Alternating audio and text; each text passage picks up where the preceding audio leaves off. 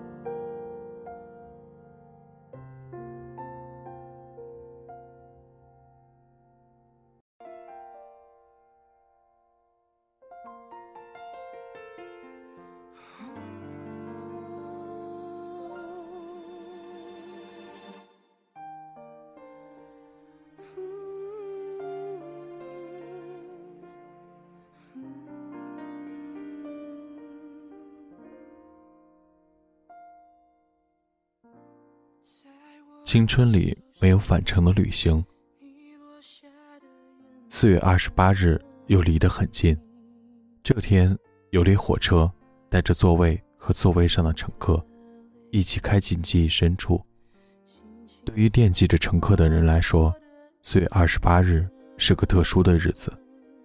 一年三百六十五天，你在时光河流上漂流，把每个日子刻在甲板上。已经记不清楚那些刀痕为何如此深，深到一切波浪都无法抹平。青春就是匆匆披挂上阵，末了战死沙场。你为谁冲锋陷阵，谁为你拾捡骸骨，剩下依旧在河流中漂流的刀痕，沉浸在水面之下，只有自己才看得见。二零零三年临近冬天，男生半夜接到一个电话，打车赶到鼓楼附近的一间酒吧。酒吧的木门陈旧，屋檐下挂着风铃，旁边墙壁的海报上面还留着半张非典的警告。刚毕业的男生轻轻敲开门，门的缝隙就立刻涌出歌声。那年满世界在放周杰伦的《叶惠美》，这里却回荡着十年前王菲的《棋子》。男生循着桌位往里走，歌曲换成了陈升的《风筝》。我知道你是个容易担心的小孩子，所以我在飞翔的时候，却也不敢飞得太远。男生来到酒吧，师姐一杯酒也没喝，定定地看着他，说：“我可以提个问题吗？”回想起来，这一段如同繁华世界里最悠长的一幅画卷。我们喜欢说我喜欢你，古老的太阳，年轻的脸庞，明亮的笑容，动人的歌曲，火车的窗外有胶片般的风景。你站在草丛里，站在缀满露珠的树下，站在我正漂泊的甲板上，等到小船开过码头，我可以回头看见自己和你一直在远处守着水平面。我们喜欢说我喜欢你，好像我一定会喜欢你一样，好像我出生后就为了等你一样，好像我无论牵挂谁，思念都将坠落在你身边一样。而在人生中，因为我一定会喜欢你，所以真的有些道路是要跪着走完的，就为了坚持说我喜欢你。我不信你，我只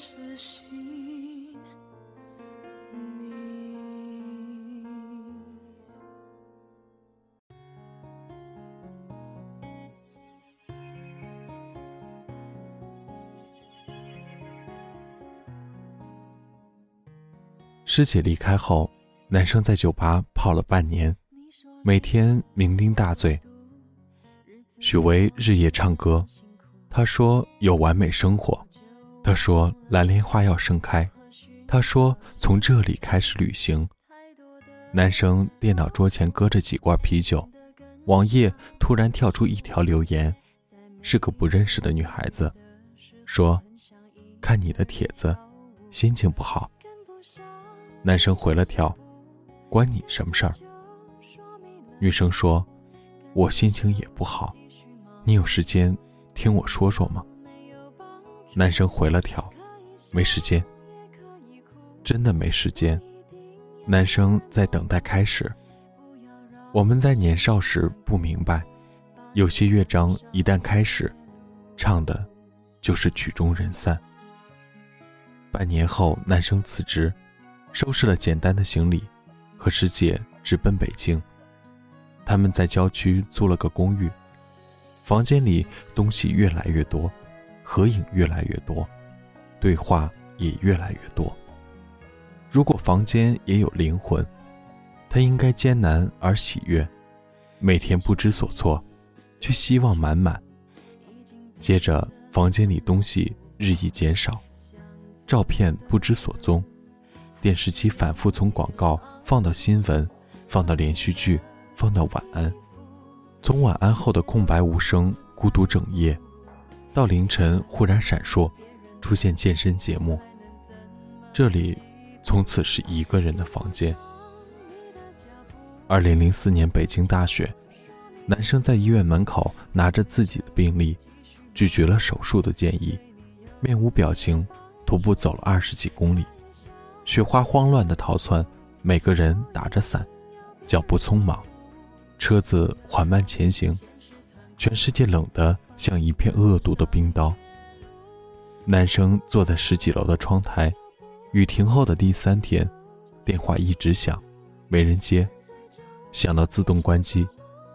下午公寓的门被人不停地敲，过了半小时，有人撬开了锁。发呆的男生转过头，是从里昂飞到北京的哥们儿，他紧急赶来，打电话无人接听，辗转找到公寓。哥们儿一边擦着眼泪，一边举起拳头，想狠狠揍男生一顿。但他看见一张苍白无比的面孔，拳头落不下去，变成一个拥抱。他哽咽地对男生说，好好的呀混蛋，好好的呀混蛋。我们身边没有战争，没有瘟疫，没有武器，没有硝烟和末日，却总有些时候会对自己喊，对着重要的人喊，要活着混蛋，要活得好好的呀混蛋。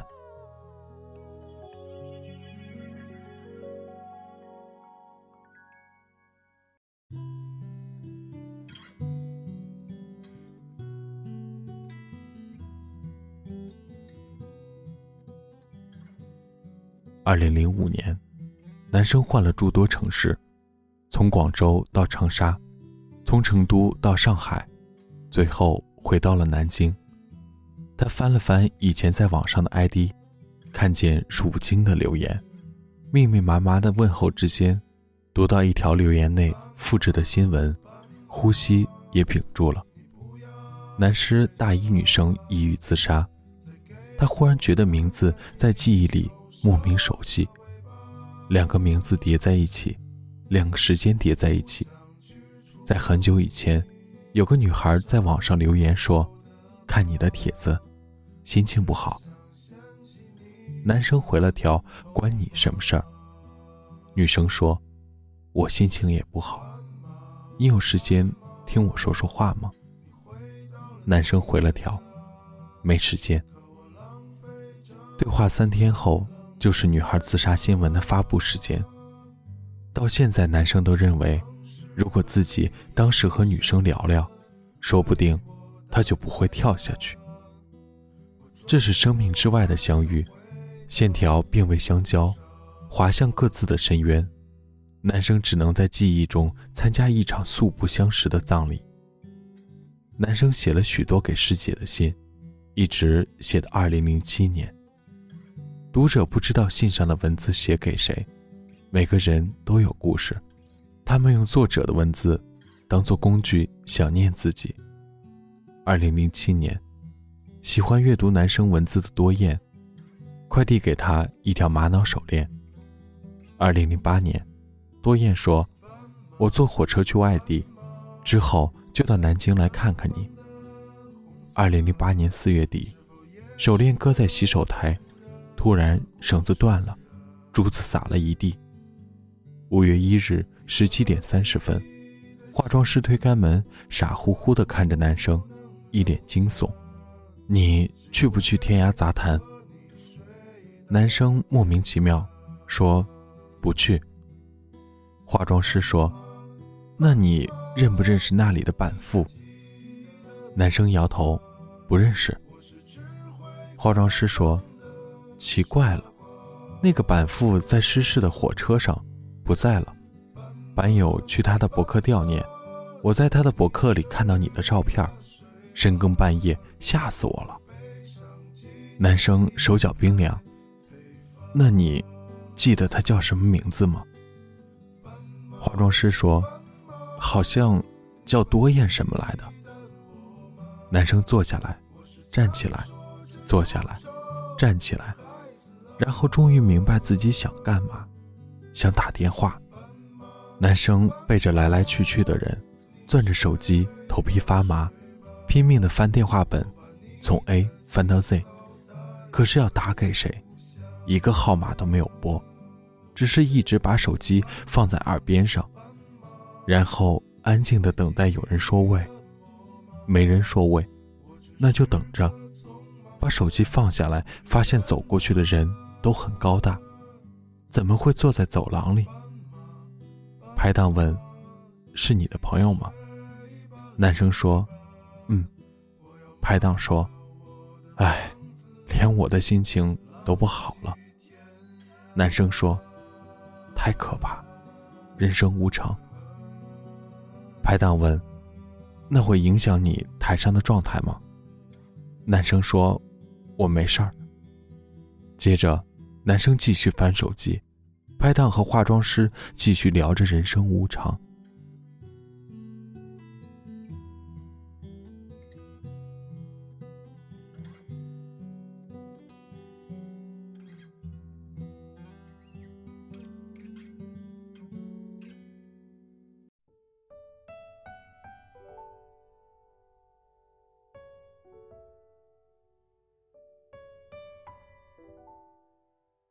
五月一日十八点三十分，直播开机。拍档说，欢迎来到我们的节目现场，今天呢来了三位男嘉宾，三位女嘉宾，他们初次见面，也许会在我们的现场擦出爱的火花，到达幸福的彼岸。男生脑中一片空白，恍恍惚惚可以听到他在说话，那自己也得说，不能让他一个人说。男生听不见自己在说什么，男生侧着脸，从拍档的口型大概可以辨认，因为每天流程差不多，所以知道他在说什么。拍档说，那我们进入下一个环节，爱情问一问。男生跟着他一起喊，觉得流程熟悉，对的呀，我每天都喊一遍，可是接下来我该做什么？男生不知道，就拼命说话，但是看不到自己的口型，所以男生不知道自己在说什么。男嘉宾和女嘉宾手牵手，笑容绽放，男生闭上了嘴巴，他记得，然后就是 ending。 直播结束了。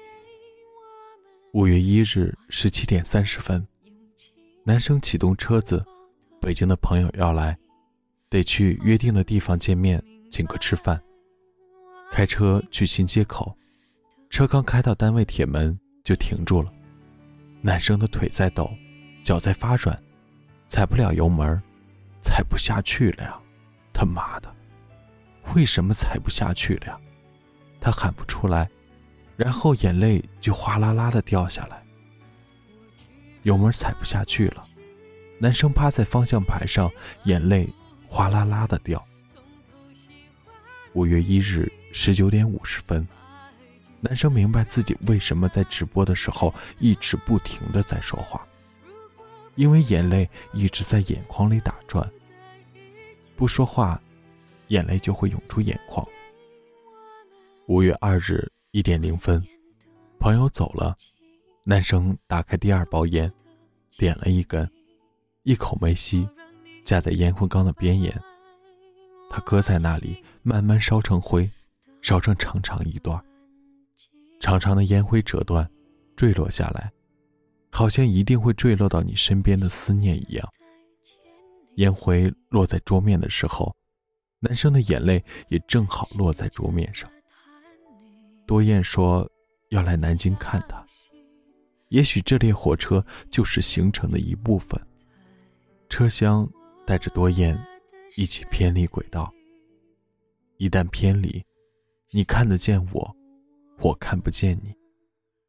如果还有明天，要怎么说再见？男生最讨厌汽笛的声音，因为预示着要离别。多燕还没有到达南京，他就哭成了泪人，连听一声汽笛的资格都没有。书本刚翻到扉页，作者就说了声再见。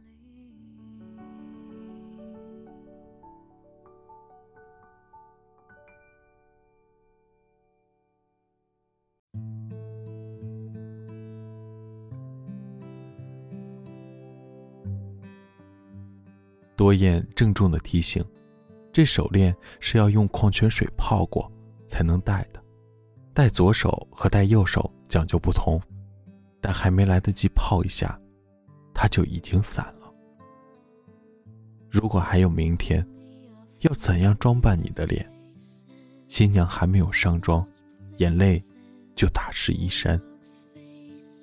据说多燕的博客里有男生的照片，男生打开的时候已经是五月四日一点，到这个时候才有勇气重新上网，才有勇气到那个叫做天涯杂谈的地方，才有勇气看一页一页的悼念帖子，然后跟着帖子，男生进了多燕的博客。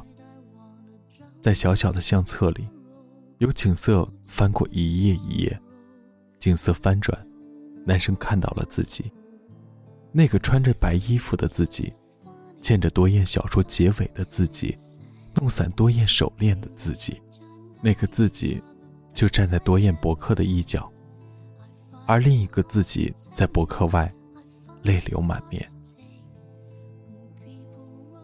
台阶上的小小花被人踩灭，无论它开放的多么微弱，它都准备了一个冬天。青草弯着腰唱歌，云彩和时间都流淌得一去不复返。阳光从叶子的怀抱里穿梭，影子斑斓，岁月晶莹，脸庞是微笑的故乡，赤足踏着打卷的风。女子一抬手，花开薄雾飘荡，有芦苇低头牵住谆谆的河流。山是青的，水是碧的，人没有老去就看不见，居然是真的。二零零九年搬家，男生翻到一份泛黄的病历，或者上面还有穿梭千万片雪花的痕迹。二零一零年搬家，男生翻过一盒卡带，十年前有人用钢笔穿进卡带，一圈圈旋转，把被拉扯到外面的磁条重新卷回卡带。那年从此三十岁生涯。二零零一年回到二零零三年冬天的酒吧，那依旧在放着王菲和陈升，听着歌可以看见隐隐绰绰中小船飘到远方。二零一二年五月，我坐在小桥流水街边，满镇的灯笼水面荡漾，泛起一轮轮红色的暗淡。我走上桥，突然觉得面前有一扇门，一扇永远在南京的门。我推开门，一扇陈旧的木门，屋檐下挂着风铃，旁边墙壁的海报上面还残留着半张非典警告。刚毕业的男生轻轻推开门，门的缝隙里立刻就涌出了歌声。那年满世界在放着周杰伦的《叶惠美》，这里却回荡了十年前王菲的《棋子》。男生循着桌位往里走，歌曲换成了陈升的《风筝》。我知道你是个容易担心的小孩子，所以我在飞翔的时候也不敢飞得太远。